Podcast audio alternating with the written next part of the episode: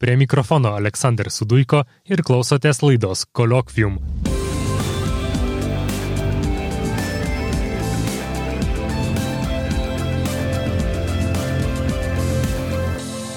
Mano svečias išskirtinis žmogus. Žmogus pasakęs, kad lengviau yra prisiūti nuplėštą pirštą negu ranką. Ortopedas traumatologas, plastinės ir rekonstrukcinės chirurgijos gydytojas Simonas Kaupas. Labas, Simai. Sveiki. Nu labai ačiū už tokią įžangą skambę. Tai nuo to ir norėjau pradėti, nes, kaip matau, kelias iki plastikos chirurgo nėra toks paprastas ir greitas. Pradėjai nuo traumatologijos. Papasakok apie tą savo kelią iki dabar, kodėl pradėjai nuo traumatologijos ir kaip atsidūrėjai plastinėje chirurgijoje. Nu, tas kelias toks, ne, ne visi tą kelią praeina, iš tikrųjų, tai per tą klystkelį nukeliavau, dabar, kur dabar esu. Tai pati kaip traumatologija, kaip sritis mane dar studentas sužavėjo. Iš tikrųjų dirbau Panevežio ligoninėje kurį laiką. Tai ta pati traumatologija atrodė labai vyriška ir, ir labai tinkanti specialybė iš tikrųjų. Tai ir siekiau iš esmės to tikslo, bet e, įstojus į traumatologiją pakrypau link plaštakos chirurgijos, link rekonstrukcinės chirurgijos ir taip gavosi, kad pradėjau vis daugiau laiko praleidinėti plastinės chirurgijos skyriuje. O kaip daugelį mūsų moko, kad nereikia mesti kelio dėl tą kelio, tai galvojau, kad vis tik tą ortopediją, traumatologiją reikia pabaigti iki galo. Tai vat užbaigęs dar pratęsiau studijas plastiniai chirurgijai ir galų gale gavosi taip, kad, kad plastinė chirurgija ir liko mano ta pagrindinė užsiemimo sritis. Bet ar pamiršai apie traumatologiją, ar dar vis kažką susijusio su ją darai? Nu, kažkiek liko, aišku, vis tiek ta, kiekvienos specialybės persidengia kažkiek. Tai vat, būtent plaštikos chirurgija yra tas rytis, kur, kur užsiminėja tiek ir ortopedai, traumatologai ir, ir plastikos chirurgai. Tai dar šiek tiek tos ortopedijos tenka žinių pritaikyti operuojant pacientam plaštikas. E, negaliu pasakyti, kad e, ortopedijos rezentūra nebuvo naudinga, tai nu, davė daug žinių iš tikrųjų, ko, ko reikia, pavyzdžiui, plastik, plaštikos chirurgijai ar, ar rekonstrukciniai chirurgijai. Tai taip, dalį, dalį, dalį žinių tikrai naudoju. Jau pradėjai kalbėti apie operacijas, apie plaštakos chirurgiją. Kokios yra tos dažniausios operacijos, kurias atlieki ir kas yra tavo kasdienio duona? Nu, šiai dienai tai yra daugiau rekonstrukcinė chirurgija ir, ir, ir estetinė chirurgija. Kaip sakiau, taipogi šiek tiek vis dar operuoju plaštakas. Tai vis tiek iš plaštakų sričių tai dažniausiai kreipiasi žmonės dėl, dėl lėtinių plaštakos lygų, tokių kaip dipitreno kontraktūros, kai yra strukti pirštai. O, o kitą dalį tai sudaro tos didesnės operacijos, tiek krūtų rekonstrukcija po onkologinių susirgymų, tiek kitų sričių onkologiniai susirgymai, tame tarp ir veido, ir, ir, ir, ir kaulų, taigi vėl grįžtų šiek tiek prie ortopedijos, traumatologijos, nes tenka ir kartu su ortopedais operuoti, dažniausiai jie jau savo dalį padaro, aš tą plastinės rekonstrukcinės ryties dalį, bet, bet šiek tiek, aišku, viskas persisėja. Mhm. O dėl ko žmonės dažniausiai kreipiasi pas tave? Pati plastinė chirurgija yra beprotiškai platis rytis. Tai bet vienas punktas, dėl ko kreipiasi, tai yra kažkokios tai praštakų lygos, kitas, kitas būdas, kai tiksliau kontingentas pacientų tai yra būtent trauminiai įvairūs pacientai, onkologiniai pacientai, kurie turi tam tikrų minkštaudinių, kaulų defektų, e, kai reikia atkurti, tarkim, dalį galūnės ar, ar, ar um, uždengti tam tikrą negyjančią žaizdą. Ir dar viena grupė pacientų tai yra estetiniai pacientai. Tai, tai yra visas spektras e, estetinių operacijų nuo, nuo pogimdyminių pokyčių iki, iki veidos ryties operacijų. Mhm. Dažniausiai žmonės sieja tą plastinę chirurgiją būtent tik su estetinė, bet kaip sakai, ta kita dalis irgi yra labai plati ir daug. Taip, tai pati, pati tas net pavadinimas - plastinė ir rekonstrukcinė chirurgija. Tai jau apibrėžia, kad tai yra ne, ne tik tai plastinė chirurgija, kai tai yra ir atkuriamoji chirurgija, rekonstrukcinė chirurgija. Tai, Tai yra labai platis rytis, iš tikrųjų, ir, ir, ir, ir tas žmonių spektras besikreipiančių, aišku, mes visi nusispecializuojam kažkiek, bet jis irgi yra tikrai, tikrai platus. Gali kažkokiais pavyzdžiais konkrečiais papasakot, ką rekonstruojat? Tarkim, vienas iš, iš tokių dabar tapusių jau rutininę chirurgiją mūsų skyriuje, tai yra krūtų rekonstrukcinė po, po onkologinio susirgymo. Tai irgi galim pavadinti atskirų mokslo, atskirą specialybę, nes tai yra krūtų atkūrimas nuo panaudojant implantus iki mm. panaudojant savus audinius, persodinant juos. O savų audinių persodinimas tai yra iš tikrųjų sudėtinga ir žainių reikalaujanti chirurgija. Tai dažniausiai mes atkuriam po, po krūties vėžio pašalintą krūtį pacientai, panaudojant jos pačios audinius. Dažniausiai tai yra pilvos ryties, pilvo patinės ryties audiniai, kurie yra persudinami, tai reiškia, kad jie yra perkeliami į kitą vietą, perkeliant kartu ir kraujagyslę, susiūnant ir venas, ir arterijas. Tai yra iš esmės audinių transplantacija. Kaip yra širdies transplantacija, yra inkstų transplantacija, taip pat yra ir žmogaus savų audinių transplantacija, kai yra jo pačio audiniai panaudojami sukurti kitą, par, pa, pa, pakoreguoti kitą dalį. Tai ar krūti, ar tarkim kaulą persodinti iš kojos į ranką. Tai yra m, savotiškai taip, galima būtų pavadinti transplantacija. Mhm. Tai galima sakyti, kad jūs onkologiniam lygom sergantiem pacientam mane suteikėt tą antrą šansą, antrą. Tokį, mes netiek sukeičia, su, suteikėm tą antrą šansą, jį greičiausiai suteikė onkologai, Ja, kurie, kurie išgydo vėžį, e, išgydo vėžinį susirgymą, o mes tiesiog jau padedam pacientui jaustis komfortiškiau. Ir grįžti į socialinį Taip, gyvenimą. ir, ir aišku, tai atrodo galbūt ne, ne kokia čia yra, koks grįžimas, iš esmės gilygos išgydymas yra, yra pats tas mm, a, svarbiausias faktorius, bet neretai po lygos išgydymo pacientam lieka tam tikrų psichologinių diskomforto, net ir, ir, ir fizinių diskomforto, nes pacientams sunku parinkti lemenėlės, sunku a, nešioti tą išorinį, išorinį protezą, kuris pasilenkus nuolat iškrenta. Tai tikrai tas a, m, krūties atkūrimas nu, suteikia pacientėm pasakyt, e, galimybę gyventi kom- komfortiškiau, jaustis moteriškiau ir, ir, ir tokiu didesniu žingsniu žengti gyvenimą. O kokios galimybės Lietuvoje yra kurti tą krūtį po onkologinės lygos? Sakėjai apie transplantaciją, kalbėjai apie implantus. Jeigu kalbam apie finansus, tai ar ligonių kasos ar valstybė finansuoja tą implantą, ar tik operacija, kai yra persodinami saviaudiniai? Ne, vat implanto dalis valstybė šiuo metu nėra dengiama ir iš esmės pacientas, kuriuom yra atkuriama krūtinė implantais, tai tą dalį implanto dažniausiai dengia savo lėšom. Mhm. Ir, ir, ir aišku, tai yra galbūt kur tobulėti, bet šiai dienai yra, yra tokia situacija ir, ir bet einant, vad žiūrint su metais, viskas eina į priekį ir tos indikacijos plečiasi, tai manau, kad vis tiek ateityje turėtų tas, tas pasikeisti. Mhm. Mano mintis šiandien yra labiau susitelkti į plastinę chirurgiją kaip estetinę mediciną. Dėl ko dažniausiai pacientai kreipiasi, dėl kokių estetinių zonų, problemų, dėl ko dažniausiai kreipiasi į tave pacientai. Tai dažniausiai nuo plaukų galiukų iki pirštų galiukų kojų. E, iš tikrųjų irgi nu, tai yra baisiai platis rytis ir, ir, ir daug ką mes žmogaus kūne galim a, patobulinti ir Bet ar viską darai? Bet aišku, mes visi šiek tiek bandom e, atrasti save ir nu, specializuotis tam tikrose srityse. Tai mano tokia, a, dvi tiksliau tokios sritis yra, kuriom, kurios nu, mano favoritės yra.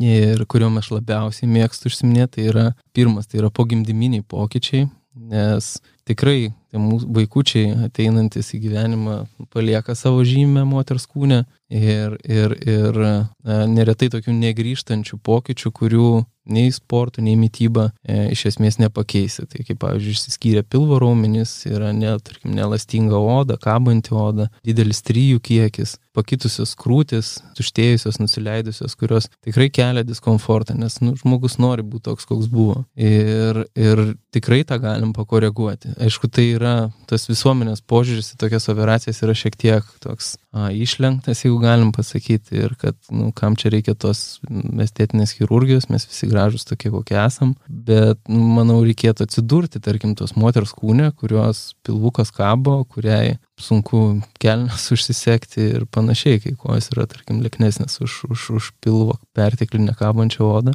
Ir kai tu su tikrai nu, laiko patikrintom priemonėm, laiko patikrintą operaciją gali visą šitą išspręsti. Tai tikrai, nu, matai tos besidžiaugiančius veidus po operacijos, kai pakoreguoji pilvos rytį, pakoreguoji krūtis ir, ir aišku, niekad negryši tą, kas buvo, bet priartinti labai prie, prie, prie buvusio kūno ne, linijų, ypač tai galim tą padaryti. Tai kodėlgi ne to, to, to nesinaudoti, kai ta, Mm. tokia galimybė yra. Užsiminė Ir- apie visuomenės požiūrį, ar keičiasi tos tendencijos. Šiek tiek keičiasi iš tikrųjų ir, ir pacientės nu, aktyviau žiūri į, į, į savo pasakyt, kūno priežiūrą ir ko, ką, kokias galimybės galėtų turėti, ne, susigražinti, tarkim, būsi pilvuką ar būsi krūtinės formą, ne, bendrauja tarpusavį, um, dalinasi potyriais, nes dažnai tos operacijos pakankamai baugina pacientės, bet yra įvairių ir grupių, ir, ir kurios ir aptarė, ir kad nu, tikrai tai yra ne, ne tai baisu, kaip iš tikrųjų atrodo. Pati kaip plastinė chirurgija, kaip estetinė chirurgija, jinai yra populiarėjanti ir jinai vietą tarp visų chirurgijų tikrai atranda.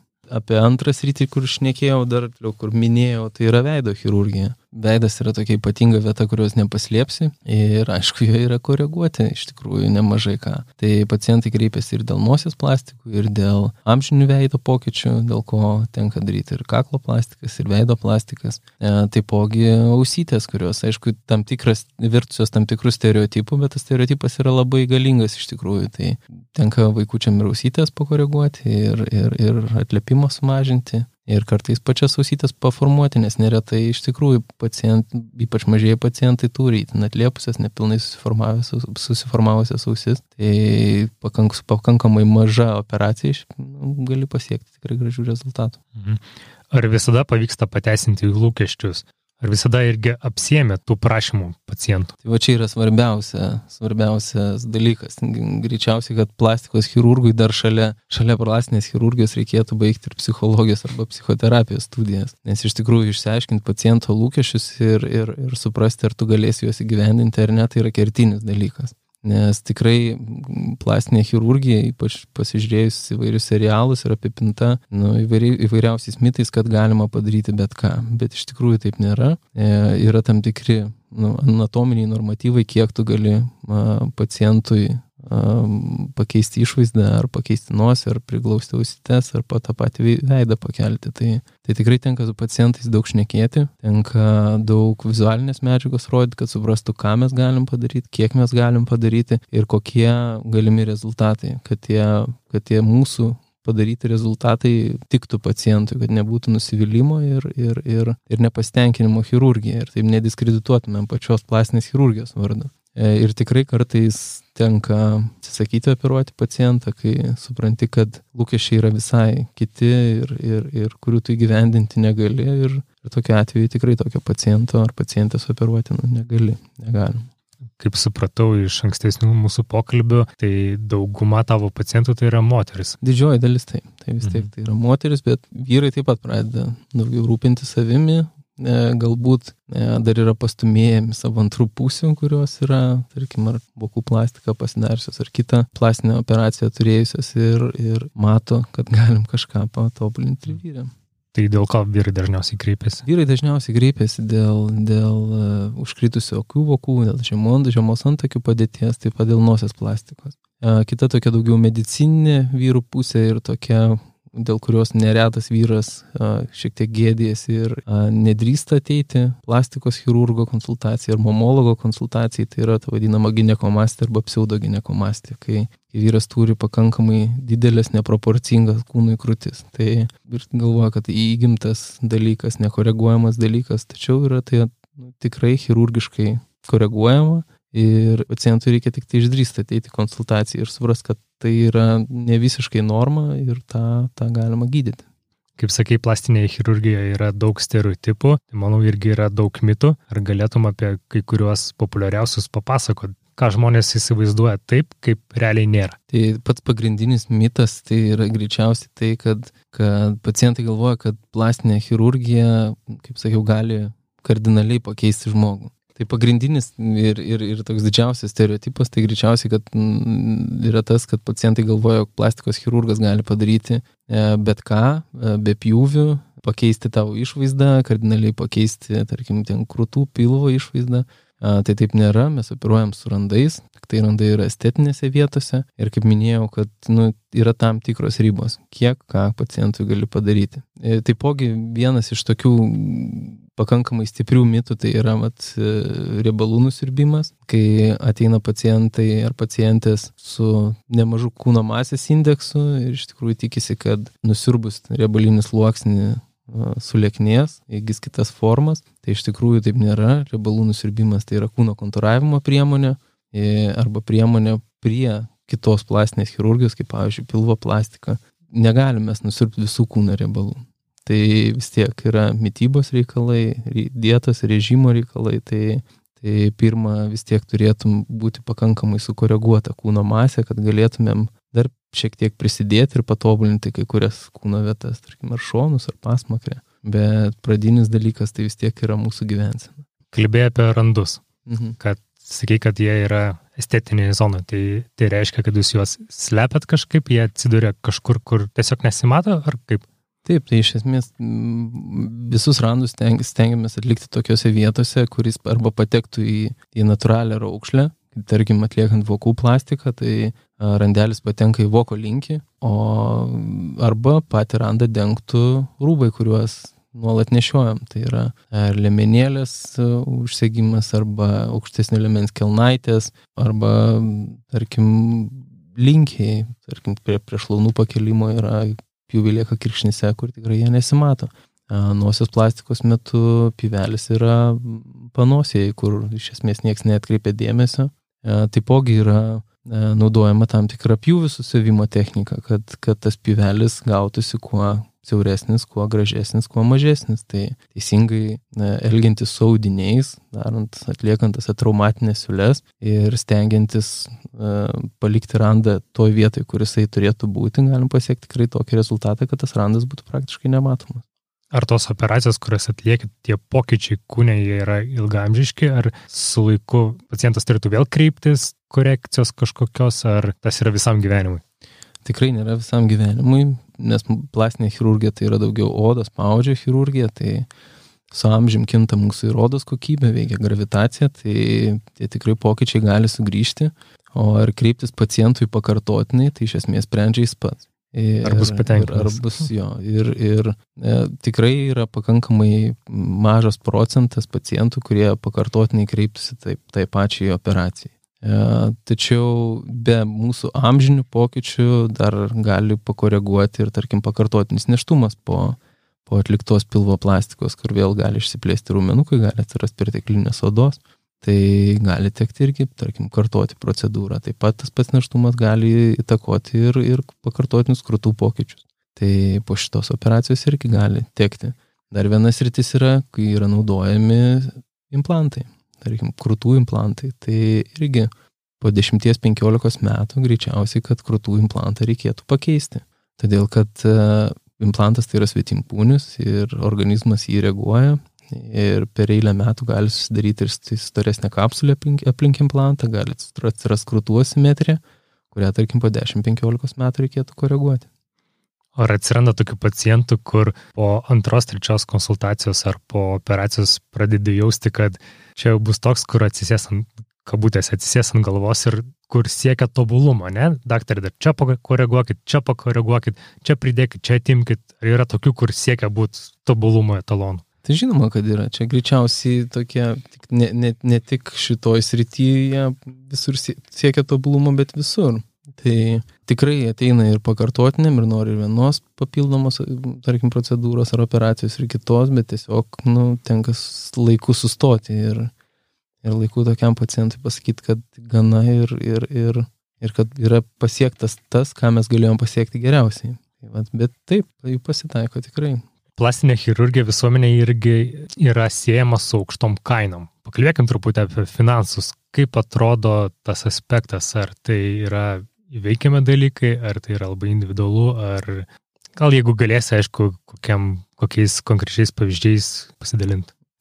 Aišku, plastinė chirurgija siejama su, su, su finansais, nes tai yra nedengama ligonių kasų ir tai yra a, pačių pacientų išlaidos, bet žiūrint, tarkime, Europos mastu, tai tikrai mūsų kainos yra mažas, galiu mhm. pasakyti. Mhm. Ir, ir, ir tikrai pas mus Lietuvoje dabar paskutiniu metu ypač įsigalėjęs yra medicininis turizmas, tai ne veltui užsieniečiai atvažiuoja, atvažiuoja čia operuotis, tai būtent jos atvilioja tą mažesnę kainą. Ir tarkim, jeigu Lietuvoje tokia standartinė vyruojanti kaina, tarkim, krūtų implantų, tai yra e, nuo 2,5 iki 3 tūkstančių, tai tuo tarpu paėmus Vokietiją tai yra apie 6-7 tūkstančiai, tai praktiškai per pusę pigiau. Mm. Tai va.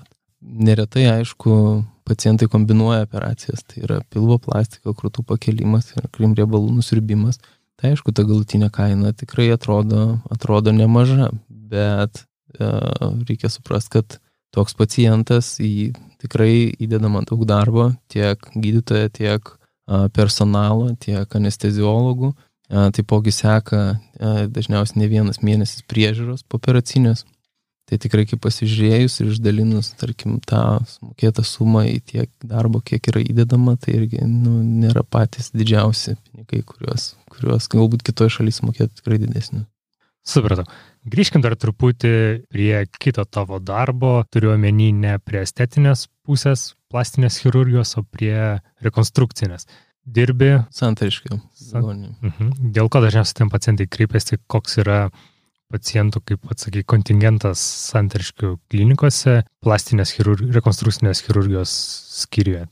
Tai vat, viena tas rytis tai yra plaštukos uh mhm. -huh. chirurgijos pacientai ir kitas rytis tai yra vat, rekonstrukcinė chirurgija, kurią galbūt ir apibūdinti yra sunkiausia iš tikrųjų, nes tai yra aibė problemų, dėl ko gali būti, kaip ir prieš tai minėjau, tai vad krūtų rekonstrukcija viena tikrai stipri šaka, kuri, kurios nemažai yra šiuo metu atliekama Santaros klinikose. A, kitas rytis tai yra įvairūs, galim pasakyti, tarpdisciplininiai dalykai. Tai yra ir su ortopedais, traumatologais, ir su pilvo chirurgais, ir su veido žandikaulių chirurgais.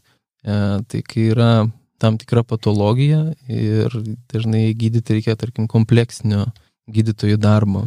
E, jeigu įmant, tarkim, pacientui yra nustatomas šlaunikaulio sarkoma.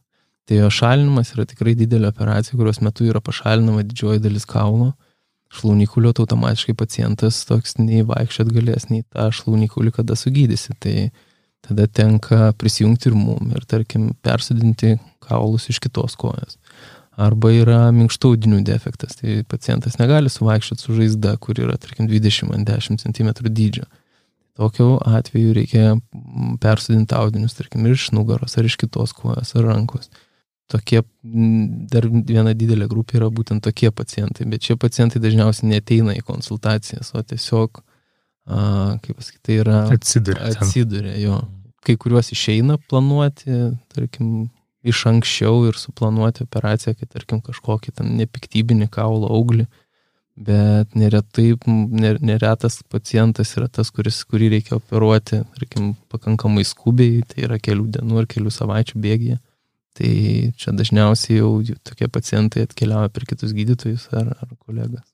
Tai kaip buvo su ta ranka ir pirštu? Kodėl būtent prisiūti ranką ne yra sunkiau negu pirštą? Tai dėl dydžio, greičiausiai, todėl kad kad... Pala, tiek, atsiprašau, pirštą yra sunkiau prisiūti negu ranką. Yra sunkiau ja. prisiūti negu ranką. Tai mm. todėl, kad mm, piršte mes turim kraujagyslės, kurios yra milimetro ar šiek tiek didesnės. O, o pačioj rankoje tai jau mes turim pakankamai didelės kraujagyslės, kurias gali susiūti ir, ir, ir be tokių didelių mm. pastangų, be tokių planų siūlų ir panašiai. Tai greičiausiai sunkiausia yra prisiūti tai dviejų metukų vaikui penktą pirštelį todėl kad tai yra nu, itin mažos struktūros ir, ir mes tam naudojam mikroskopus, mes tam naudojam siūlus, kurie yra plonesni už, už, už, už plauką. Ir aišku, reikia turėti tam tikrų įgūdžių. Būna tokių traumų.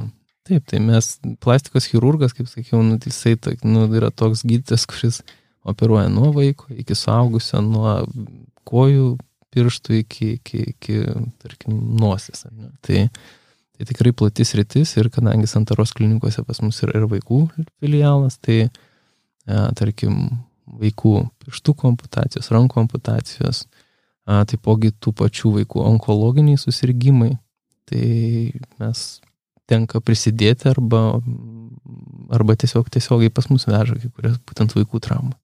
Supratau. Ačiū Simui už labai įdomų pokalbį, tikrai daug sužinau aš ir manau daug sužinojo mūsų klausytojai. Linkiu tau sėkmės ir gal dar kažką noriu pridurti. Nu, ačiū labai už galimybę a, pabendrauti ir tikrai norėčiau pridurti, kad, kad ta plastinė chirurgija tikrai įgalina pagerinti ir žmogaus gyvenseną ir psichologinę jauseną. Tikrai nereikėtų baimintis bent ateiti konsultaciją ir išgirsti, ką, kokios yra galimybės, ką galim padaryti. Norėčiau jūs pakviesti.